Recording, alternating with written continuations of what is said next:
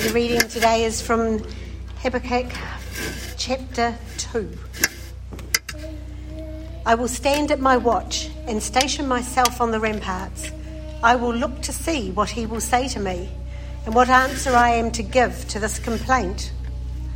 Then the Lord replied, Write down the revelation and make it plain on tablets so that a herald may run with it. For the revelation awaits an appointed time. It speaks of the end and will not prove false. Though it linger, wait for it. It will certainly come and will not delay.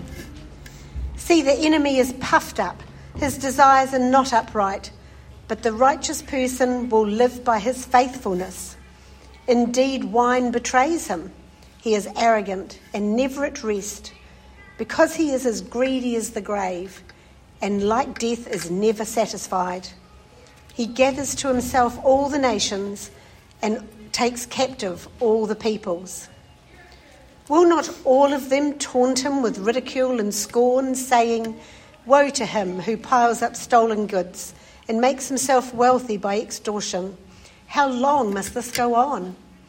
Will not your creditors suddenly arise? Will they not wake and make you tremble? Then you will become their prey, because you have plundered many nations. The people who are left will plunder you. For you have shed human blood and destroyed lands and cities and everyone in them. Woe to him who builds his house by unjust gain, setting his nest high to escape the clutches of ruin. You have plotted the ruin of many peoples, shaming your own house and forfeiting your life. The stones of the wall will cry out, and the beams of the woodwork will echo it. Woe to him who builds a city with bloodshed and establishes a town by injustice. Has not the Lord Almighty determined that the people's labour is only fuel for the fire, that the nations exhaust themselves for nothing? For the earth will be filled with the knowledge of the glory of the Lord as the waters cover the sea. Woe to him who gives drink to his neighbours pouring it from a wineskin till they are drunk, so that he can gaze upon their naked bodies. You will be filled with shame instead of glory. Now it is your turn. Drink and let your nakedness be exposed. The cup from the Lord's right hand is coming around to you, and disgrace will cover your glory. The violence you have done to Lebanon will overwhelm you and your destruction of animals will terrify you. For you have shed human blood. You have destroyed lands and cities and everyone in them. Oh, what value is an idol carved by craftsmen, or an image that teaches lies? For the one who makes it trusts in his own creation. He makes idols that cannot speak.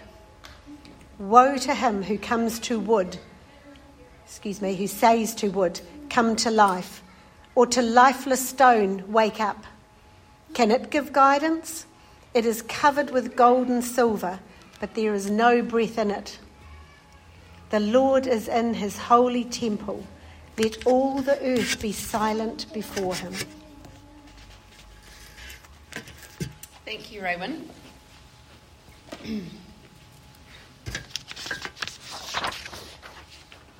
Quite an intense passage, isn't it? this is our second week looking at the book of Habakkuk. Uh, if you want to catch up on the other one, last week it's on online. Um, and we're spending three weeks in this short book because it is a very important book for our time. Habakkuk addresses how to be God, the people of God, sorry, amidst difficult times, how to stand firm in our faith and how to find hope amidst the trials that we face in life, both at a personal level and at a global or society level. And last week, uh, the, the takeaway point was to pray and stay. If that doesn't sound familiar, it's because I didn't phrase it like that. I thought about that afterwards, actually. Um, I called it the faithful wrestle last week, which I like better but doesn't have the same ring as pray and stay. But if you were here, hopefully you'll remember that firstly we saw Habakkuk prayed. He prayed with brutal honesty, in deep anguish. he didn't hold anything back from God. He really let God know how he was feeling, didn't he? His doubts, his concerns, his frustrations. How long will you tolerate this wickedness, God? When are you going to step up and do something? Do you see? Do you care? And remember, God did answer, but he answered in a way that upset Habakkuk even more. God said he would deal with the wickedness in Judah by bringing in the Babylonians. Habakkuk replies with incredulous disbelief What are you doing that for, God? He doesn't pray pious, polite prayers. He brings his doubts to God and he's honest and he's real with God. And the second thing we noticed last week was that he stayed. He was faithful. In his doubts, he kept turning to God. And that's the difference between doubt and unbelief. Remember, doubts are expressed to God, whereas in unbelief, we turn away from God. But Habakkuk didn't for one minute consider it an option to turn away from God.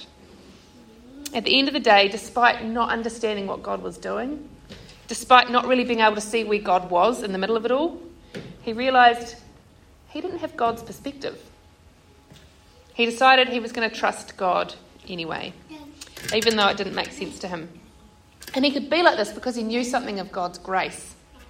God's acceptance of him had nothing to do with how he prayed, nothing to do with how he voiced his doubts and complaints, because he knew God loved him, because he is a God of grace, committed to his people in covenantal love. And like Habakkuk, we too see lots of suffering and injustice in our world, don't we? Evil seems to get stronger. The wicked seem to be flourishing, and those of us who are following the way of the Lord, well, sometimes it just feels like a big struggle. Like often, like Habakkuk, we, our prayers are often the same. Where are you, God? Do you see what's going on in my life? Do you care? When are you going to do something? Like Habakkuk, we need to pray and we need to stay.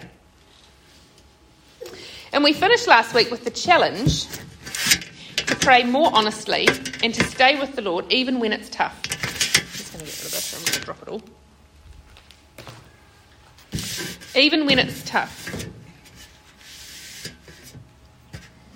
Even when we don't understand what God is doing, we need to trust Him because He's got a far bigger perspective. He always knows what He is doing.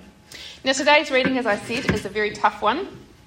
As someone said uh, as I read through the research on this, this is a little bit like The Empire Strikes Back in the Star Wars trilogy.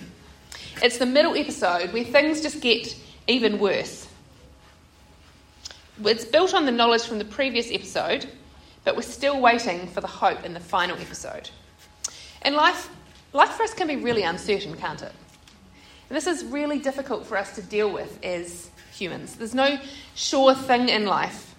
Relationships, plans for the future, health, there are many things that actually we cannot be sure about. And I, and I think that we don't like uncertainty because it means that things are out of our control. We love to be in control as much as possible, don't we? As much as possible in our lives. And you know what? Birth and death, those two things that happen to all of us, uh, often have a lot of anxiety tied up in them because of the uncertainty that they inevitably have and the lack of control we have on them. I remember with each of my pregnancies feeling at times very anxious because of the uncertainty of each pregnancy. Would it make it to full term? Would each one of them make it to full term? Would the child have a health issue? And then later, would this child ever come out? yeah. Will I need an induction? Yeah. All out of my control. And there was a sense of anxiety that went with that. I think many are attracted to the idea of euthanasia because it feels like we're taking a measure of control over the end of our lives. Uncertainty is the pits for us and we're very uncomfortable with it. If you're unwell or you're partway towards a diagnosis but you're not there yet, the uncertainty of that is often much harder to live with than once you get to the diagnosis and you can begin to prepare yourself for what's ahead. Now, although chapter 2 of Habakkuk seems to be very demoralising and dark and long, it actually offers us some real certainty about what's to come. So that's the first thing that we need to notice here. This chapter offers us certainty. And the second thing that this chapter offers us is how to wait on the Lord in the midst of the uncertainty of life. So let's jump into the passage to see what it says about certainty and hope. Uh, follow along with your Bibles, but chapter 2 starts with this declaration of Habakkuk. We read this verse last week. At the end of his second prayer, he's committing to stand at his watch, to stay in obedience, stationed on the ramparts, which is that bit at the top of a tower in the old days when they had towers and castles, where you could stand up and you could get some perspective and you were really high up, and it's where the guard stood, waiting to see what the Lord would say to him. And then the Lord replies, and the whole of the rest of chapter 2 is the Lord talking to him. And he starts by telling Habakkuk to write down what he's going to say to him. This is important, what I'm about to tell you. This needs to be made plain on tablets of stone so that what he says is preserved and can be taken by a herald to the people. So we need to take notice of what's going on here. God is about to reveal something to do with the end.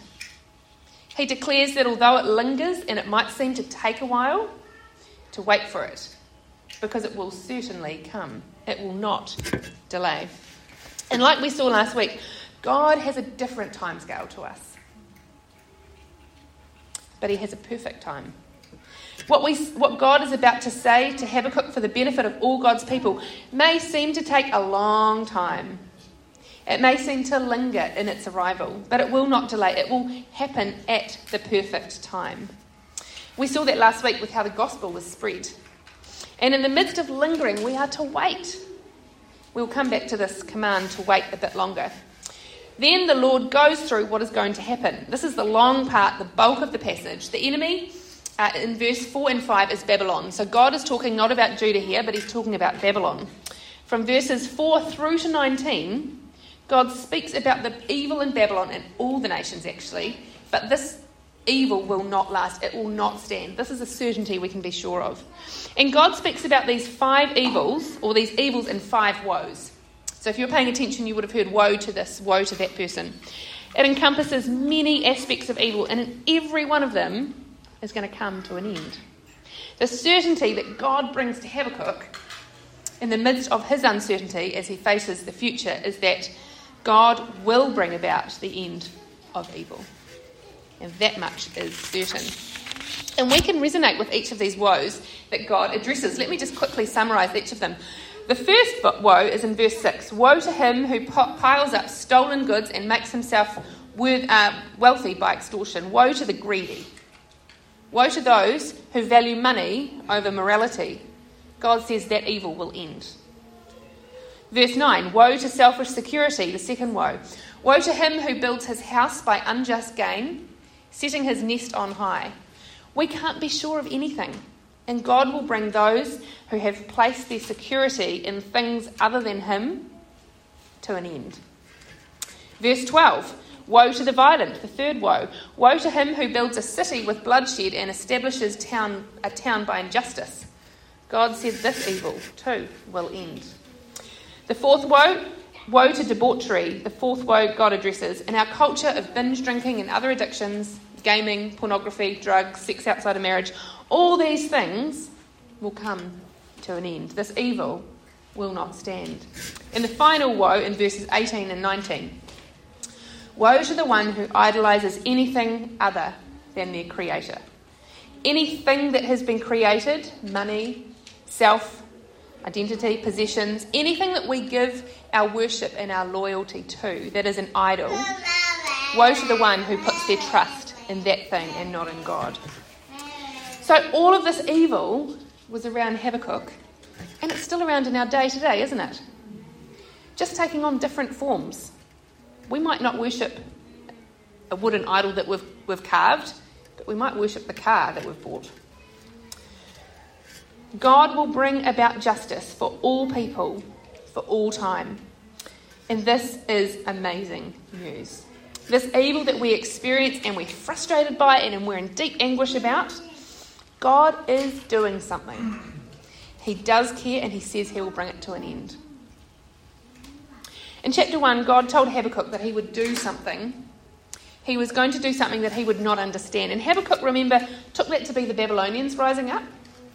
But remember how last week we looked at Paul and how he interpreted this passage in light of Christ and what he did on the cross. God did do something that we would never have believed in if we had been told first. Even now, many do not believe what Jesus did on the cross, even after he's done it. Christ dying on the cross to eliminate the evil once and for all. He has done something already. Justice has already been served. I've probably told you the story of the snake.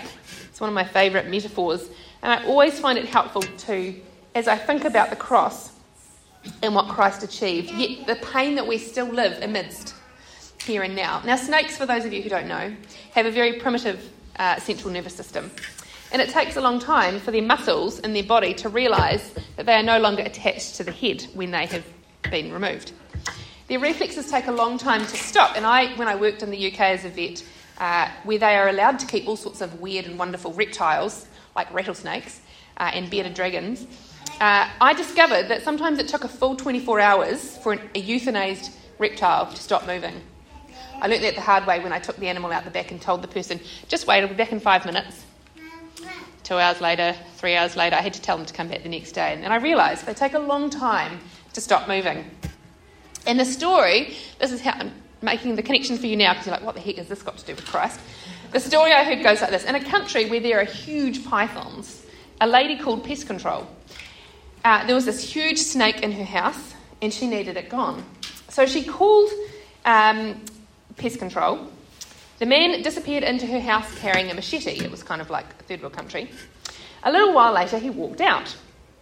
The lady walked over to the window and peered in, and she could see this huge snake thrashing around. There was blood going everywhere. He was smashing things. There was very much moving and wrecking things. And she said, Hey, you're supposed to kill that thing, not just make it angry. The man said, It is dead. Its head has been chopped off. It just doesn't know it yet. The snake is dead. It just takes a while for its body to stop writhing around and to stop causing damage. And it's kind of a bit of a crude metaphor, but at the cross, Satan has been defeated. His head has been chopped off, so to speak. But in this in between time, before Christ comes again, we still feel the effects of his writhing body. We live in the time of what theologians call the now but not yet. It's kind of one of those phrases that you might have heard. It's the time between hearing about God's promises and what He's done and the realizing of these promises to fruition, that frustrating time of the now but not yet. God's kingdom has been established now. His salvation is now. Christ is king now. Satan has been defeated now, but God's kingdom has not been fully inaugurated here, and evil has not been wiped out just yet. It's a difficult time to be waiting. But look what we see in verse 14. Look what we have to look forward to with definite certainty. For the earth will be filled with the knowledge of the glory of the Lord as the waters cover the sea. The whole earth, everywhere, will be filled with the knowledge of the glory of God. Evil will be gone. Revelation 21 speaks about that day when all evil will be gone. There will be no more tears, no more pain, no more division, no more suffering. God is with his people. How long till we get there? Don't know. That's frustrating. But we do have certainty that the evil will end. Okay, that's very nice, Sarah, but how does this help me here and now? How do I live amidst the frustration of my circumstances now? It's a wonderful future to look forward to. But in all likelihood, it's going to happen after I die. So, how do I live here and now? Before I answer that, let me just share about the frustration that our bishop, Jay Bean, has about his wife, who reads the last page of a book she's reading. Only once she has read the end does she then turn to the beginning and read the rest of the book. He can't understand it. And you know what? I've, I know people who do that, and I'm like, why the heck would you do that? It's a spoiler. But then she explained to him, Jamie, one day, the reason she does it is that she knows how the story ends. And that's what gets her through the ups and downs and the turmoils and the twists and the turns of the book. The turmoil of the plot is okay because she knows that the good guy or the good girl wins at the end. And God's done that for us. Here in Scripture, He's given us the end of the story. In the pages of Revelation, especially, and here as well in this verse, we see that God trumps and evil is vanquished. This knowledge is what should get us through the turmoils and the trials of life. It's what sustains us because we know what works out in the end. Well, that's easier done than uh, said than done, Sarah, you might say. I had a lot of conversations with myself as I wrote this talk. Well, luckily, God gave us lots of help. He gave us Habakkuk and Paul as examples. So bear with me and let's see how they did it. Habakkuk was told to wait upon the Lord. Ah, did I push that a few times? Sorry, guys. Um, Habakkuk was told to wait upon the Lord. So you've seen the end of my talk, so you know we're going to get there eventually. um, now we get this sense at the end of his second lament, at the end or the beginning of verse one, verse one, chapter two. Habakkuk is already waiting on the Lord, isn't he? He's already standing at his watch, stationed on the rampart. He's already looking to see what God will say to him. He's already waiting in expectation. But then in verse three, he was explicitly told to wait upon the Lord. No, not there yet. Um, Though it linger, wait for it, said the Lord to Habakkuk. Now, we hate waiting, don't we? We really hate waiting, especially in our modern age, when technology has eliminated most of the waiting. Waiting means we can't speed things up. Waiting, it's out of our control. There's that word again. When the internet first came into our everyday lives, I can still remember being taught how to write an email. I was like, what the heck's an email? What's an inbox? I was, I think I was sixth form. And I can still remember having to turn on the computer. And it, this big box thing that took off, you know, half the desk, um, probably took a full three to five minutes to turn on and for things to load, and it was on that funny text. Now, this is absolutely unheard of today. But we get frustrated at waiting if it takes 10 seconds for something to turn on. I turned on my laptop and I timed it just for this. It takes seven seconds from pushing the power button to my first password. That's a lot of progress since I was in seventh form. Now, that is nothing. Seven seconds is nothing. But boy, do I notice if I have to wait 10 seconds. Today, we can order things in advance of picking them up. We can track its every progress, every step of the way to help us in our waiting. The post, even your pizza. I ordered a pizza for the kids the other day from Domino's. Yes, I'm that mum. Uh, and I could literally watch via their live pizza tracker the steps in real time when it was being assembled, when it was in the oven, when it was out and in the box, when it was being picked up by the delivery vehicle, and when it was en route, including down to the minute of its delivery. The tagline on their website is By allowing our customers to see where their pizza is at at all times, we can give them back their time to do the things they enjoy. In other words, so you can avoid the pain of waiting for your pizza because we all know everyone hates waiting. But waiting, does anyone else resonate with waiting and the hate of it? Yep. But waiting is actually a very key part of the Christian life. I'm sorry to say. It's a very biblical principle. Habakkuk was told to wait upon the Lord, just as it is crucial for the people of God to be able to wait on the Lord. And we find the call to wait upon the Lord time and time and time again throughout Scripture. Some of you will have seen all these already. And I've got a few, and I don't apologise for it because it is something that we really need to get our heads around. Psalm 27:14. Wait for the Lord. Be strong and take heart, and wait for the Lord. Psalm 33. We wait and hope for the Lord. He is our help and our shield. 37. Be still before the Lord and wait patiently for him. Do not fret when people succeed in their ways, when they carry out their wicked schemes. Isaiah, yet the Lord longs to be gracious to you, therefore he will rise up to show you compassion. Blessed is blessed uh, for the Lord is a God of justice. Blessed are all who wait on him. Lamentations. The Lord is my portion, therefore I will wait for him. But if we hope for what we do not have, yet we wait for it patiently. In Corinthians, therefore judge nothing before the appointed time. Wait until the Lord comes. He will bring to light what is hidden in darkness. And there are many, many more. I could have gone on for the whole, whole talk worth of time giving you examples. It's something that is so scriptural, but we're so uncomfortable with it. Many of our frustrations in life and our complaints to God are essentially because we don't know how to wait on the Lord. Now, waiting upon the Lord is a pretty cliche saying in the church. If you told someone outside uh, that they asked you something and you're like, oh, I'm just waiting on the Lord, they'd look at you like you're from a different planet. Uh, how do you cope with tough times? Oh, I'm just waiting on the Lord. Even within our church circles, we don't really know what it means, do we? It just sounds religious. We sing it in songs. We'll sing it in a song soon. Um, but it sounds good, so we say it. But Habakkuk waits on the Lord, and Tim Keller helps to shed light on how he did it. He says, when we wait on the Lord, it's not a passive thing, it's a very active thing. And there are three ways that we're going to look at in the way we wait on the Lord, like Habakkuk did. We wait on the Lord hopefully, prospectively, and obediently. We wait on the Lord hopefully. We know the end of the story, and I've already talked about this one. This gives us hope.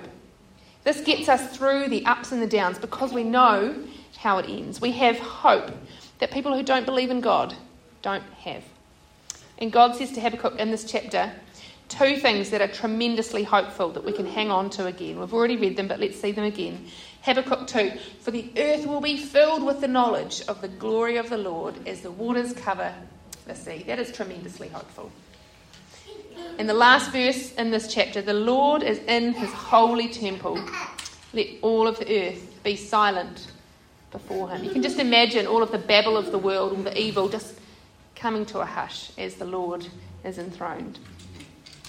So we wait hopefully. Secondly, we wait prospectively. Our perspective, as we saw last week, is very different to God's. We can't see what's ahead, but God can. But what is Habakkuk doing? Climbing up on the ramparts? He's up a tower. As I said before, it was a tower. Although he doesn't always see what God sees, he does see more of God's perspective up there. Not the whole picture, but he's a bit closer. Up the tower, with a bit of a closer perspective to God, suddenly his sufferings look a bit smaller. Our sufferings may look really bad until we compare them to the glory that we look forward to in Christ, both in the future glory but also in the fullness of life that Christ offers now. Suddenly, we see that the only sickness that can really kill me is sin that has been paid for already. Suddenly, we see that the only debt that can really cripple me is the debt of sin, and that has already been paid for. Suddenly, we see that the only true riches worth waiting for are in the presence of Jesus as we live his way, not by gain of my own work. Getting into the tower waiting on the Lord as Habakkuk waited to see what the Lord would do. Seeing his perspective enabled him to get through the tremendous trials that faced him. And he does get through it, as we see next week. Paul is another example that God graciously gives us in the Bible of someone who meditates so much on his faith on this and on this truth in God that it gets into the very core of him, enabling him to get through any trial. This is a really great example. Paul suffered so much, so much that actually most of us don't appreciate how much he suffered. We often gloss over the accounts in the New Testament when we read. He was shipwrecked several times, he was kidnapped, he was imprisoned, he had a physical impairment that we only kind of know vaguely about. He was single, which many of you know can be a very lonely time. He was ridiculed, he was thrown out of places, he was chased down, and the list goes on. But yet he always writes with true hope and perspective. Romans 8:18 is really incredible when you actually think about this context. In Romans 8:18 he says, "I consider that our present sufferings are not worth comparing with the glory that will be revealed in us." See, the hope of glory was such a reality to Paul. It was so enmeshed in his heart and mind that it meant that he could say that his own sufferings, which were, to be honest, I know, probably tougher than most of us will ever have to face. They were not even worth comparing to the glory and the hope that he has in Christ.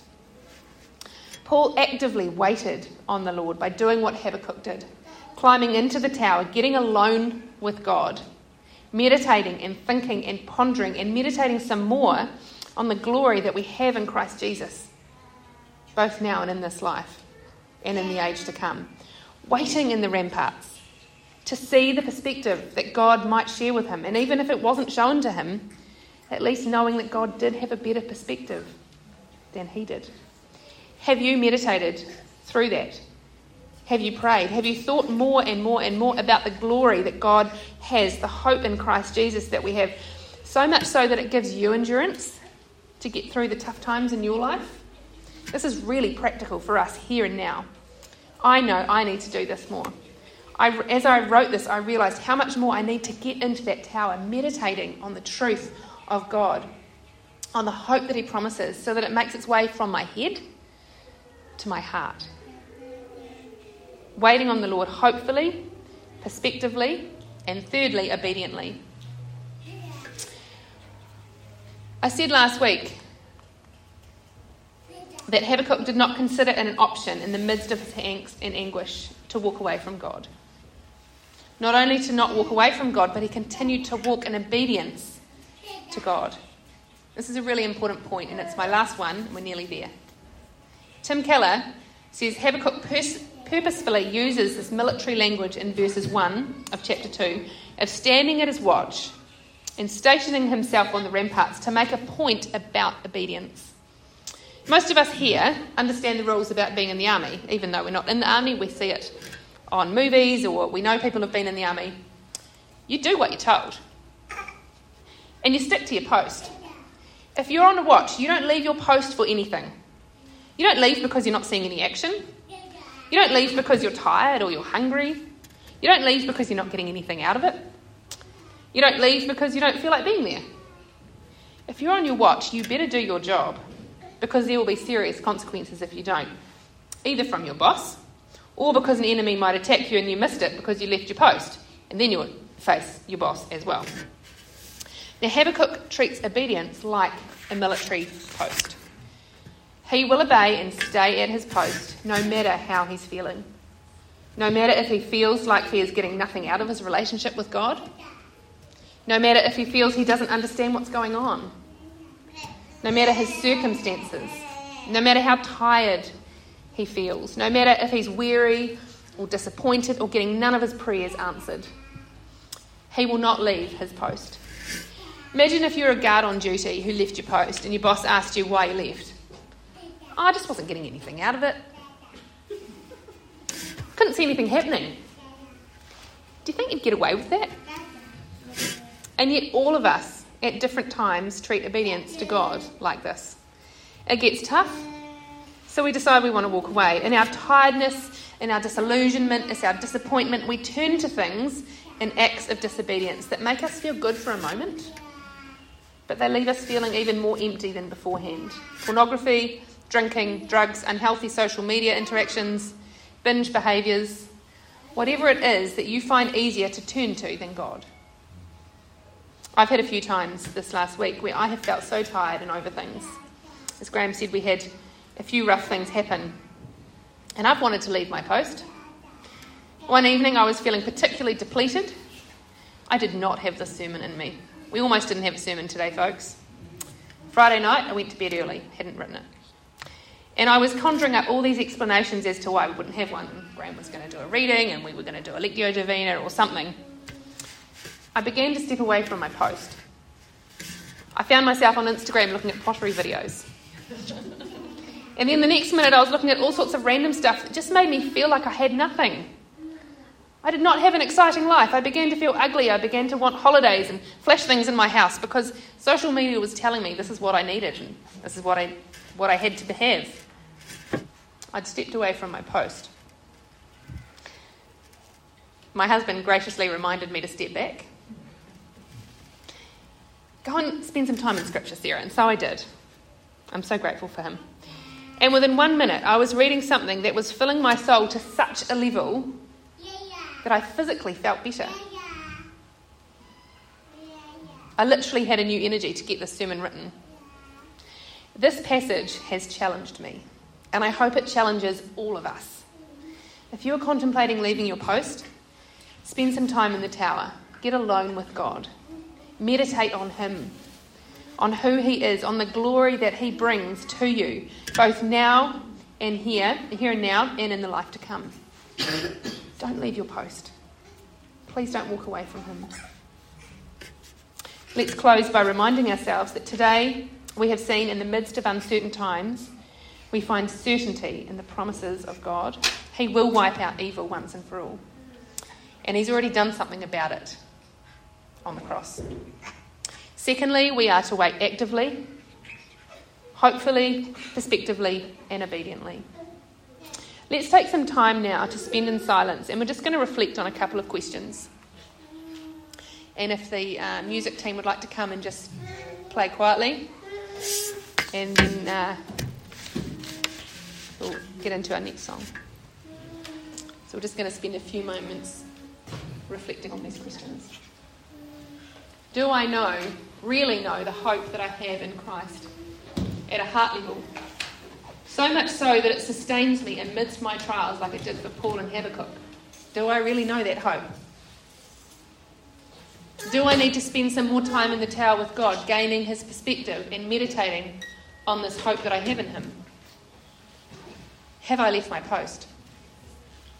Do I need to step back from my post in obedience to what God is calling me to do and how He's calling me to live?